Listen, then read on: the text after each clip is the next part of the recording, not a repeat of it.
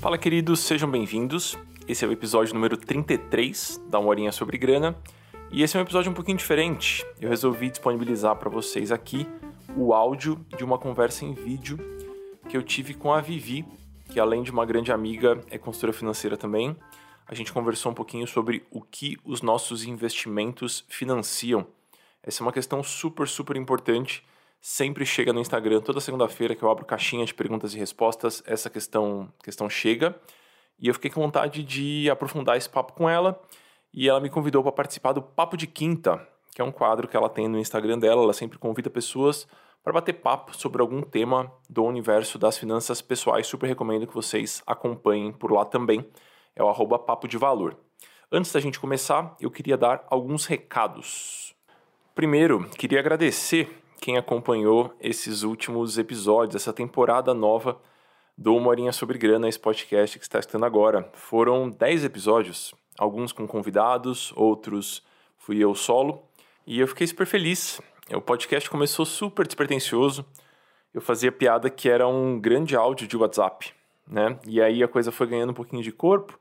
Ainda é algo super amador, sem grandes roteiros, a ideia é colocar o assunto na mesa de uma maneira leve, e eu fiquei super feliz que rolou de fazer essa temporada um pouquinho mais frequente, né? Foi toda semana tinha episódio novo. E agora a gente vai dar uma pausa, porque eu estou me dedicando aos novos alunos que entraram nos programas de acompanhamento. E esse era meu segundo recado, esse é meu segundo recado. Para a turma que entrou no Me Avisa, as vagas estão abertas. Então, dê uma olhadinha lá no seu e-mail, ou então entra lá em amuri.com.br barra acompanhamento. E aí você vai ver ali toda a descrição, todo o convite para os dois programas de acompanhamento que eu ofereço, que são o Dinheiro Sem Medo e o Finanças para Autônomos. Eles são minha maior aposta em termos de impacto, de profundidade, e se você gosta da abordagem que eu utilizo aqui no podcast, eu não poderia recomendar mais. É isso por hoje, queridos, sem mais delongas. Fiquem aí com o meu papo com a Vivi. Espero que vocês gostem. Até mais. Oi, oi, para quem está chegando, para quem está assistindo aqui também na gravação. Mais um papo de quinta para a gente poder conversar um pouquinho sobre dinheiro, dessa vez um pouco mais focado em investimentos. Né? Então, quem foi entrando já me conta o que que. Hoje eu levantei um pouco dessa, dessa dúvida, dessa questão lá nos stories. É, se você pudesse definir em uma palavra o que você mais busca quando você está buscando um investimento, buscando uma aplicação, algum lugar para você colocar o seu dinheiro, o que, que seria? Você busca rentabilidade? Você busca o quê? Define em uma palavra adequação ao seu perfil, alguma coisa que você entende, o que, que geralmente é o eixo central aí. Porque é um pouco sobre isso que a gente vai conversar hoje. Segurança, a Aline está falando, acho que principalmente para quem está começando, né? Tem muito essa, essa coisa de, ah, eu vou buscar investimento que me traga segurança, eu vou buscar investimentos que eu entenda o que está acontecendo. E, e, é interessante porque à medida que a gente vai ampliando o nosso conhecimento, à medida que a gente vai avançando no estudo de investimentos, à medida que a gente vai é, aprofundando assim, a gente começa a colocar outros elementos, né? Outras camadas de tá bom, agora eu entendo que segurança é um ponto importante, mas na hora que eu vou escolher os meus investimentos, eu preciso buscar, eu tenho outras coisas que eu quero buscar também. Já já o Amor vai entrar aqui para poder completar o nosso o nosso papo de hoje. Estou só iniciando aqui essa interação com vocês para a gente poder aprofundar em um ponto específico, que é vocês já pararam para pensar que o dinheiro que a gente está investindo ele apoia alguma coisa? Ele apoia, não sei, talvez iniciativas que vão contra valores morais e valores pessoais seus? Coisas relacionadas a questões ambientais ou questões sociais ou empresas que não têm uma política, uma prática muito voltada para direito, para os direitos humanos, que não respeita isso muito, que está sempre envolvida ali em uma série de é, escândalos e, e, não apoiando iniciativas nessa linha? É, muita gente não, não pensa muito nisso, assim, né? Me conta que entre, entre 0 e 10, o quanto você leva em consideração esses aspectos, esses valores morais, essas questões ambientais e sociais na hora de escolher os seus investimentos? De 0 a 10. Me conta qual é o, o patamar aí que por enquanto vocês têm considerado e se vocês acham que isso é uma coisa importante ou não. Me conta um pouquinho, deixa eu avançar aqui porque é justamente sobre isso que a gente vai falar no dia de hoje. Não sei se já ouviram, ouviram falar na sigla ESG, que eu acho que é um movimento que lá fora ele já é um movimento muito consolidado, mas aqui no Brasil ele está engatinhando, ele está começando ainda é, a ficar um pouco mais frequente nas discussões sobre investimentos. Mas o importante é entender que esses fatos, eles são sim fatores importantes para a escolha dos investimentos para muitas pessoas, mas também para o crescimento e para a evolução dessas empresas, para o desenvolvimento dessas empresas que eventualmente a gente está ali aplicando o nosso dinheiro. Então, me contem aí, de 0 a 10, o quanto vocês estão preocupados em, em analisar todas essas questões quando vocês investem ou se isso não é uma coisa muito muito importante. Acho que o Amuri entrou aqui, deixa eu aceitar para a gente poder começar a falar mais profundamente sobre esse sobre esse tema. Oi, oi. Olá. Tudo bem? Tudo bom e você? Deixa eu ajeitar meu vídeo. Aí. Tudo bom? Bom, um prazer enorme conversar Vai. com você sobre esse assunto. Prazer acho meu. Que a gente nunca tinha feito live junto já? Ah, acho que aberto assim não. A gente já participou de trocentas reuniões juntos, mas eu acho que live aberto assim não. Um prazer, obrigado pelo convite. Imagina. Você me escuta então, bem? Então, tava fazendo. Oi? Você me escuta bem? Sim, tá ótimo. Beleza, então. Tá é, tava fazendo aqui uma introdução, porque esse não é um assunto, quando a gente fala assim de é, eu tô preocupado com os meus valores morais, com questões ambientais, com questões sociais, enfim, com em colocar o meu dinheiro em coisas, investimentos que façam sentido na minha vida. Isso não era muito comum, né? Até, sei lá, quatro anos atrás, pelo menos não no cenário brasileiro. E agora essa discussão começou a, a, a ficar mais presente, né? Super. É, eu acho que a gente está passando por um momento muito interessante de democratização dos investimentos. Então, até coisa de 10, 20 anos, investimento era no banco e era algo para quem tinha muito dinheiro, né? O ticket inicial dos investimentos era gigantesco. Então, quem não tinha uma grana muito alta para investir, acabava tendo que ficar com o CDB do banco, com a poupança, com um título de capitalização. E agora, acho que com a chegada das corretoras e da tecnologia, a gente tem fundos incríveis, super bem geridos, com um ticket de mil reais de entrada.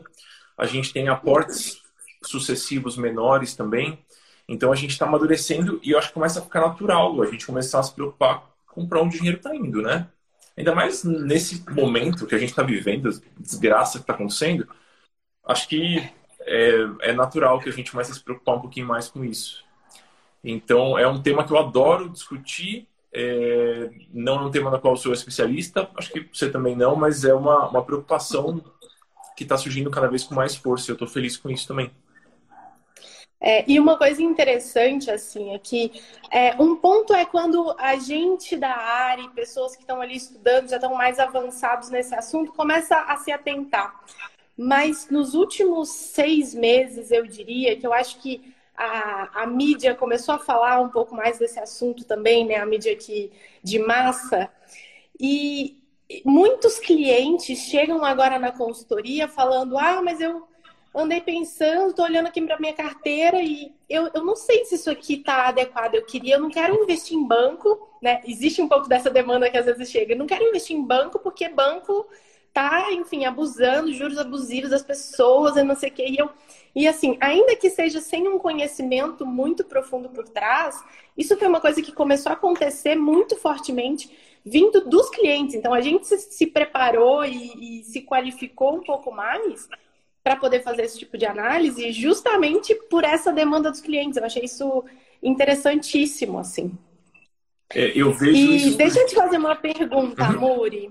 Você hoje é, considera nos seus investimentos, na hora que você vai fazer a, a, montar sua carteira, enfim, fazer sua alocação, esses fatores, assim, o quanto você considera? Ou... Uhum. É, Para mim também é um assunto novo. Então eu venho amadurecendo o meu jeito de enxergar para isso nos últimos dois, três anos. É, sinto ainda dificuldade de encontrar alternativas que casem com os meus valores e tenham uma relação risco-retorno minimamente aceitável. Esse é um ponto eu acho super interessante, né? Quando a gente vai avaliar investimentos, a gente olha se existe algum tipo de assimetria entre risco e retorno. Risco sempre tem, a gente vai tentar gerenciar da melhor forma, mas essa assimetria ela tem que ser observada. E hoje, no cenário em que a gente está, pelo menos nas alternativas que eu conheci, que eu já experimentei, a assimetria risco-retorno ainda está um pouco torta. Então a gente uhum. acaba tendo que tomar mais risco por um retorno menor em troca de ter um investimento um pouco mais alinhado com os nossos valores, com o que a gente acredita que é o melhor para a sociedade. Então, uhum. sim, eu levo em consideração. E aí, a alternativa que eu encontrei foi separar uma fatia da minha carteira em que eu vou aceitar ganhar menos, mesmo tomando um risco alto. Então é como se fosse um, um uhum. pênalti que eu estou tomando aqui, em troca de ter, de sentir que eu estou colaborando de alguma forma para essa mudança de, de, paradigma no mercado dos investimentos, né? Que a gente não vai sair comprando, sei lá, uma empresa que faz canhão e bazuca, mesmo que ela dê um retorno grande, porque não é o mundo que a gente quer ver. Então, e o nosso dinheiro, o jeito que a gente gasta, o jeito que a gente investe, é um movimento político, de certa forma, né? Consumir é um ato político. Então, eu tenho começado a tatear esse mercado muito, de novo, por demanda dos alunos. Nas caixinhas de segunda-feira que eu abro, 10% das perguntas são: Amuri, eu queria investir, mas eu não quero investir na Vale. Ou Amuri, eu queria investir, mas não quero investir em banco. Ah, Amuri, eu sou mineira, não vou investir na Vale. Então, surgem coisas, está surgindo, né? Então eu espero que isso popularize cada vez mais. A alternativa que eu encontrei de maneira super pessoal foi encontrar um percentual da carteira em que eu vou topar correr risco sem retorno. O que para o consultor financeiro é um pouco dolorido. é. O... Tem algumas semanas, assim, tem algumas semanas eu, eu fiz um estudo um pouco mais profundo, fiz contato com algumas gestoras até para poder entender porque uma coisa é a gente olhar isso na ponta, né? na compra do papel, que a gente tem essa função de ah, eu vou, eu vou analisar a empresa, eu vou entender como a empresa é, ela se porta perante os funcionários, perante aspectos ambientais e o quanto ela é aí também alinhada com entre o que ela fala e o que ela faz, né? Sim, eu acho que, que esse é um, é um ponto desafio. assim super desafiador. É, e, e, que é um ponto de muita preocupação, porque tem até um termo, agora não vou me, me recordar, para quando a empresa ela começa a ter todas essas práticas é, muito mais para, enfim, ocupar um lugar no mercado do que de uma forma genuína, de fato. Né? Então, acho que é, é super preocupante e é, e é uma coisa muito delicada para a gente conseguir entender, né? Ah, até onde. Porque, enfim, a gente não tem informações lá internas, né, do que, do que de fato está acontecendo.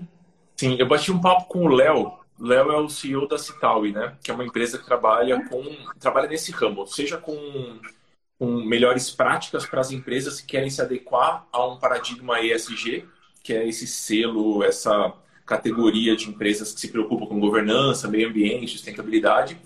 E também a Citaui acaba pegando, fazendo uma, uma espécie de seleção de projetos que carecem de investimento e têm potencial para pagar. Então ela trabalha nas duas pontas ali. Uhum. E ele estava me explicando um pouquinho sobre como é difícil é, distinguir o que é só um blá blá blá institucional e o que de fato está acontecendo. Porque os números que chegam para a gente são os números que a empresa quer passar. Né? Então, se a gente não faz um esforço muito genuíno de buscar informações, a gente vai estar tá vendo uma reportagem do jornal que é montada, é a assessoria de imprensa que monta. Então, quanto mais conhecimento a gente tem, menos a gente vai entrar nesse, nesse caminho ingênuo. Então eu tô tateando nesses, nesse cenário, né? eu tenho uma predileção, um carinho especial por esse segundo braço que eu expliquei, que é quando nós, pessoas físicas, conseguimos apoiar ou incentivar um projeto na ponta, um projeto pequeno na ponta. Tem um risco uhum. gigante? Tem um risco gigante, é uma empresa pequena. Mas eu acho que quanto menos intermediário, menos a gente perde nesse uhum. meio do caminho, menos a informação fica turva. Então, eu participei dessas últimas rodadas da Cicaui e, pô, eu assisti o vídeo do, da empresa, que é um, um, uma pessoa, uma pessoa que tem uma empresa que precisa de capital. E aí eu estou investindo direto naquela pessoa, eu sei onde o meu dinheiro está indo. Eu fiz meu dinheiro sobrar no meu mês de trabalho e eu sei aonde meu dinheiro está indo. Meu dinheiro está girando uma roda que eu quero que gire. Então, isso é mais difícil quando a gente está no mercado mais tradicional. Quando a gente vai comprar papel de uma empresa, por exemplo, na Bolsa de Valores. Uhum, então, perfeito. eu estou meio que tentando navegar nesse, nesse sentido. Você tem feito isso, Vivi? Como é que está sendo para você? Muito pouco, assim. É, eu ainda não consegui trazer para a prática, para minha carteira em si, é, muitas, muitas ações relacionadas a isso. Mas eu tenho. Eu invisto basicamente através de fundos, assim, né? Então, a maior parte da minha carteira são fundos de investimentos. Enfim, até por conta de tempo de acompanhamento e, enfim, por entender que delegando isso para uma equipe de especialistas, eu estou fazendo uma decisão, estou tomando uma decisão inteligente. E, e, eu tenho, eu, eu, leio sempre as cartas, né, assim, dos fundos que eu invisto e dos fundos que a gente, é, que eu, enquanto consultora de investimentos, também indico para os clientes. E, e essa discussão ela começou a ser mais presente também dentro das gestoras, Sim. né? Então é o Sim. papel que as gestoras estão tentando fazer. E aí hoje eu fiquei, eu fiquei até refletindo de manhã, tentando lembrar é, certinho o número, quando foi que eu li para eu poder resgatar essa carta e dar uma olhada de novo, mas não consegui. Mas uma carta de uma gestora super grande, assim, enfim, não vou citar nomes agora, mas é, e aí ela fala que tem uma, uma, preocupação enorme com os critérios de ESG e de governança principalmente, e tem lá uma lista de pontos, é, 40 tópicos que eles avaliam em conjunto. E aí o que eles fazem é, existe uma avaliação qualitativa e quantitativa, fora esses aspectos primeiro. E depois esses aspectos vêm para poder validar se de fato faz a vale a pena entrar naquilo ou não. Mas não no intuito de, não, isso aqui não passou no nosso critério de ESG, então tá fora. Não, é para se ele não se a nota lá no, no, no ESG ficou baixa, então quer dizer que a gente quer comprar ela mais barata. Então é assim, eu, eu me preocupo com isso, mas se pagar bem eu fecho os olhos. Né? Sim. E, e assim, isso está escrito numa carta, né, do gestor. Então, sabe o que eu penso eu bastante? imagino que o que acontece lá dentro é isso, é muito pior, né? É, se isso é o que está na carta, você imagina o que está na mente de quem escreveu a carta, né? Se isso é o jeito que ele achou socialmente aceitável de apresentar, você imagina o que está por trás. Então é, é, um, é um problema. Uma coisa, eu também, desculpe, eu também invisto através de fundos a maior parte das vezes, porque eu não me sinto nem com vontade, nem com tempo de analisar os papéis, né? E eu também leio as cartas, mas chegou num ponto, Vi, de eu ler daquele jeito, bom, beleza, vamos dar uma passada aqui e tentar filtrar o mínimo de verdade nessa história. Então eu, eu fico nesse ponto, e é por isso que eu gosto tanto quando tem menos intermediários e quando a gente está falando direto com a ponta. Porque aí eu estou vendo o que o investidor está fazendo. E ele não está fazendo isso em 200 cidades ao mesmo tempo. Ele está fazendo isso na cidade dele. Então fica, acho que fica um pouco mais fácil, sabe? Eu tenho. Outro dia eu estava discutindo com a. Acho que com a Lorena, tem um tempo já. A Lorena é Papo de Valor. E a gente estava discutindo as melhores maneiras de explicar alguma coisa para alguém. Porque a gente explica a mesma coisa tantas vezes que acaba que a gente vai experimentando muitas maneiras de experimentar, de explicar. Uhum. E aí o assunto da vez era a marcação no mercado. E a gente estava discutindo qual é o melhor jeito de explicar a marcação no mercado, que é um negócio complexo de explicar. Né? Não é fácil de entender para quem está começando. E aí eu lembrei de como as pessoas me explicavam investimentos lá atrás, quando eu estava começando a, a, circular nesse, nesse mercado ali. E tinha um grupo da, da minha faculdade que discutia investimentos. E uma das pessoas, eu lembro, Paulo, o nome dele, ele falou assim, cara, grande parte do mercado de investimentos é um jogo de empresta. E aí ele explicava por que, que ele achava que era um jogo de empresta. E eu achei a explicação muito interessante na maior parte das vezes, o que você está fazendo é colocar o seu dinheiro na mão de alguém para que esse alguém faça alguma coisa e te entorne alguma coisa. Você está emprestando seu dinheiro para ele.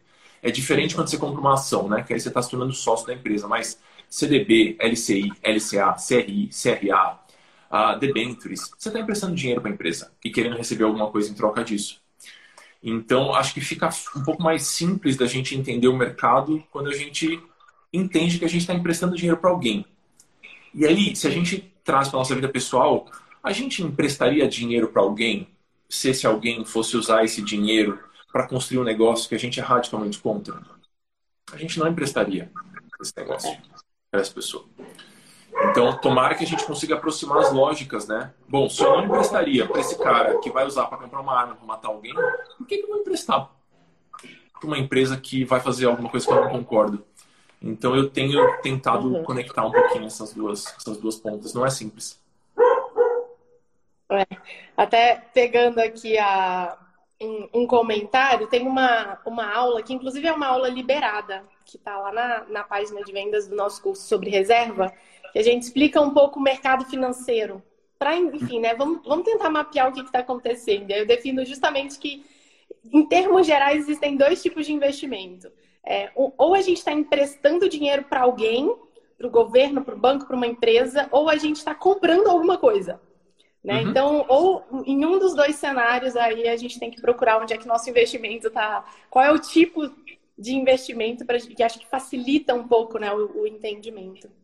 E tem, tem um relato. Nossa, eu sou péssima com nomes. Eu juro que toda vez eu penso assim, não, eu vou anotar as referências que, que eu tenho, porque eu sou péssima. Mas um relatório que saiu há pouco tempo de uma instituição americana é, que, que, que olha bastante assim sobre aspectos de, de SG. E eu lembro de uma frase que tem lá que alguma coisa no sentido que quando a gente, quando a empresa e quando as instituições não olham para esses aspectos, né? Porque aqui a gente está falando do ponto de vista do investidor, de como e quanto e, e, assim, né? Até quanto levar isso em consideração nos nossos investimentos. Mas quando a gente olha do ponto de vista da empresa também, não olhar para essas questões não é uma linha reta, né? Assim, não falar, ah, não estou fazendo nada, então vou continuar aqui do jeitinho que eu estou. Não, é, é, é uma linha em declínio. Então, eu acho que com esse movimento dos investidores, está acelerando um pouco mais esse movimento das empresas. Uhum. Porque, enfim, é, longe de mim achar que as empresas estão aí para poder, nossa, mudar o mundo, fazer o bem para a humanidade. Elas querem colocar dinheiro no bolso. E, ok, tá tudo bem com isso também. Mas tem um equilíbrio, né? Tem como fazer isso com, enfim, buscando ali uma forma menos negativa, talvez? É, para mim, essa é uma questão em aberto. Assim, eu não sei responder se esse equilíbrio é, é, é, atingível do jeito que a gente às vezes gosta de achar que é. Eu ainda estou tateando esse, essa coisa toda. Mas sim, ó, da mesma forma que a gente começou a conversar sobre isso, porque um monte de gente fez perguntas para você e para mim sobre esse assunto, se esse assunto ganhar popularidade, é natural, as empresas são feitas de pessoas. Em algum momento elas viram uma grande entidade que parece que não é humano mais. Mas lá dentro tem uma pessoa que vai assinar um papel. Então, uhum. a minha sensação é que se esses valores, se a gente consegue introjetar esses valores nas pessoas, a gente espera que isso transborde para as empresas também. É, então, um ponto muito importante que eu acho é quais são as métricas de sucesso que a gente vai considerar. Porque, de fato, se a gente considera crescimento como métrica de sucesso, se essa é a nossa única métrica de sucesso, aí não tem como culpar um gestor por estar tá querendo crescer, porque a gente assumiu que essa é a melhor métrica. Eu tô, tenho estudado, Vi, um livro muito, muito interessante, chama Economia Donut. Hum, eu já vi o livro, mas não conheço. A mulher é muito inteligente, impressionantemente inteligente, e a, a, sensação que eu tenho é que ela mapeou todos os argumentos que eu teria para contrapor o ponto dela, e ela escreve todos eles. Então, eu, eu, às vezes eu tô com uma coisa, não, ela tá esquecendo disso aqui. Aí, de repente, o próximo parágrafo responde a minha, minha indagação. E ela, a, em suma, o que ela fala é que vamos explodir o planeta. É isso. Essa é a, o resumo do livro. A gente vai explodir o planeta se a gente continuar com esse paradigma. E ela é uma economista professora de Oxford. Então, não é uma pessoa burra. E uhum. aí ela fala que existe sim um, uma faixa onde a gente consegue se posicionar nos mais diversos temas da sociedade, em que a gente vai crescer de maneira sustentável, vai oferecer alimento, moradia e dignidade para todos e vai manter, vai manter o desgaste do planeta num ritmo sustentável ao ponto de ele conseguir se regenerar. e ela desenha um donut para explicar isso. Então ela fala que a gente deveria são dois círculos um dentro do outro, um formato de um donut, e a gente tem que ficar nessa faixa aqui em volta desse círculo. E a gente está muito longe disso. E ela fala que o primeiro ponto para a gente desconstruir essa história é basicamente parar de achar que a gente tem que crescer sempre a todo custo e usar isso como métrica de sucesso. Porque a gente está tá muito acostumado a analisar números, né? E se o número que a gente vai almejar é crescer, todas as ações vão girar em torno desse número. Então, eu tô, tô esse, esse capitalismo consciente, eu fico sempre com o pé atrás, porque eu, eu, eu vi poucos exemplos disso funcionando na prática, por um longo tempo, né? Então, estou pensando uhum. bastante nisso. É, é, super delicado. E eu acho que é um, um, um, tipo de situação que não tem uma resposta simples, né? Não. É aquela coisa de não aqui, enfim, e muito longe de nós ter o objetivo de falar, oh, é assim que tem que ser, é esse daqui que deve. Acho que não, não existe essa resposta ainda, né? Nem sei se um dia ela vai existir, mas eu acho que é fato que essa preocupação ela precisa é, ser acelerada, né? A gente precisa, acho que como o, o Joaquim colocou aqui, né? Antes de querer a mudança de mentalidade das empresas, a gente tem que mudar a nossa mentalidade como consumidor. Né? Porque as empresas elas vão se movimentando conforme a gente vai forçando a barra também, né? Enquanto a gente, enquanto consumidor, enquanto pessoa física, então se a empresa está lá fazendo, né, pegando, é, fazendo testes em animais, de produtos, é, de cosméticos e afins, e tá todo mundo ali comprando, não tá ligando a mínima para isso, tá tudo bem, ela vai continuar a forma mais barata e, e ela e tá ali. Agora, se, se a população começa, né, se a gente, enquanto investidor, enquanto consumidor, começa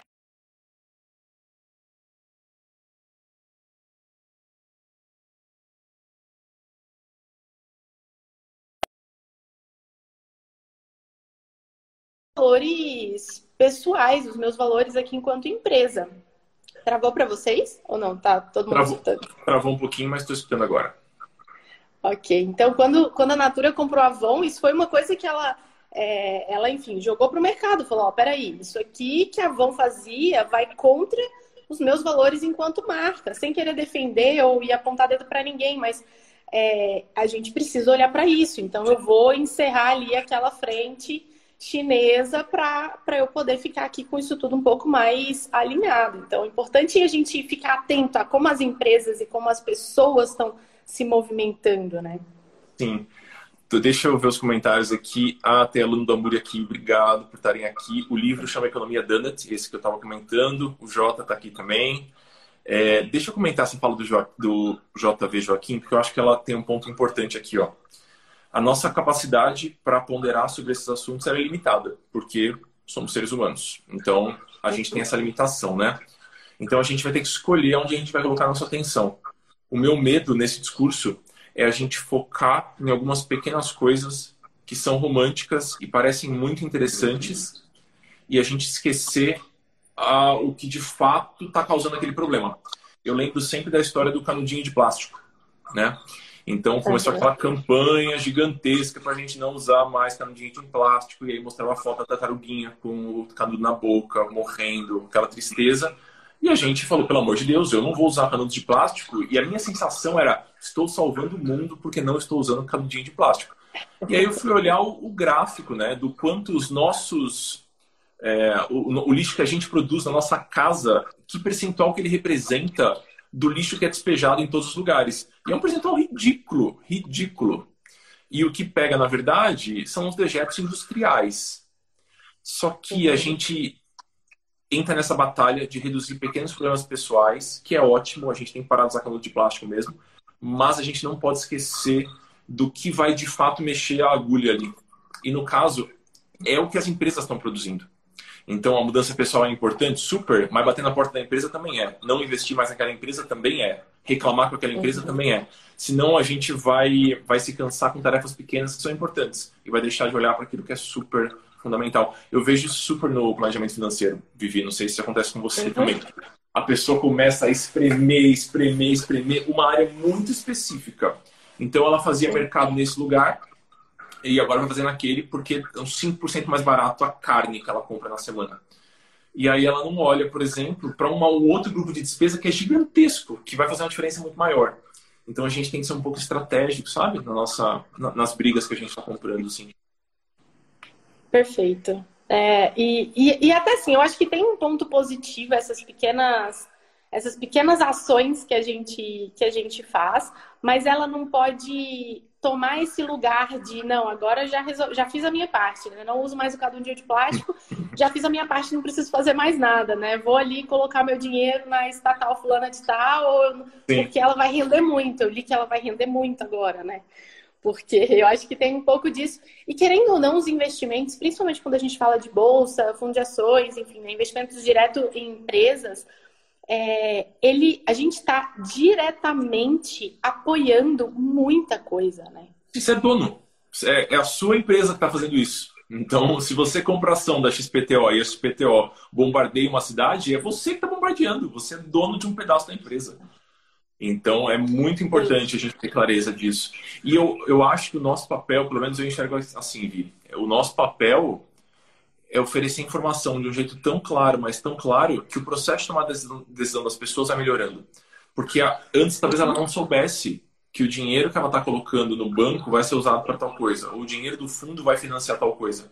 Uma vez que a gente escancara isso, a minha sensação é que a gente passa a ponderar melhor as nossas decisões, né? A gente tem as coisas um pouquinho mais claras. Perfeito.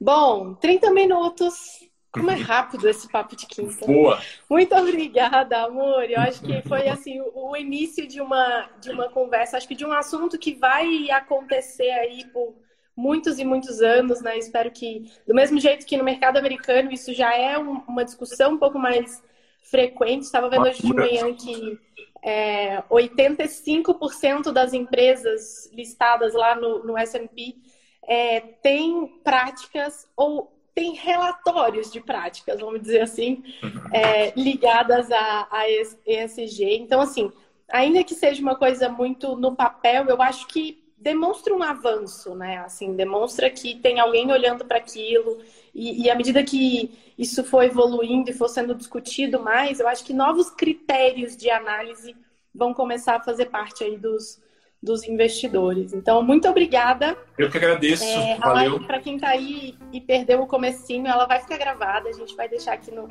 no IGTV para vocês poderem assistir e compartilhar com outras pessoas que vocês acham que possa se beneficiar desse conteúdo. E muito, muito, muito obrigada, Muri. Valeu, Vivi. Vamos conversando. Beijo para vocês, queridos. Valeu por acompanharem aí. Tchau, tchau. Tchau, tchau.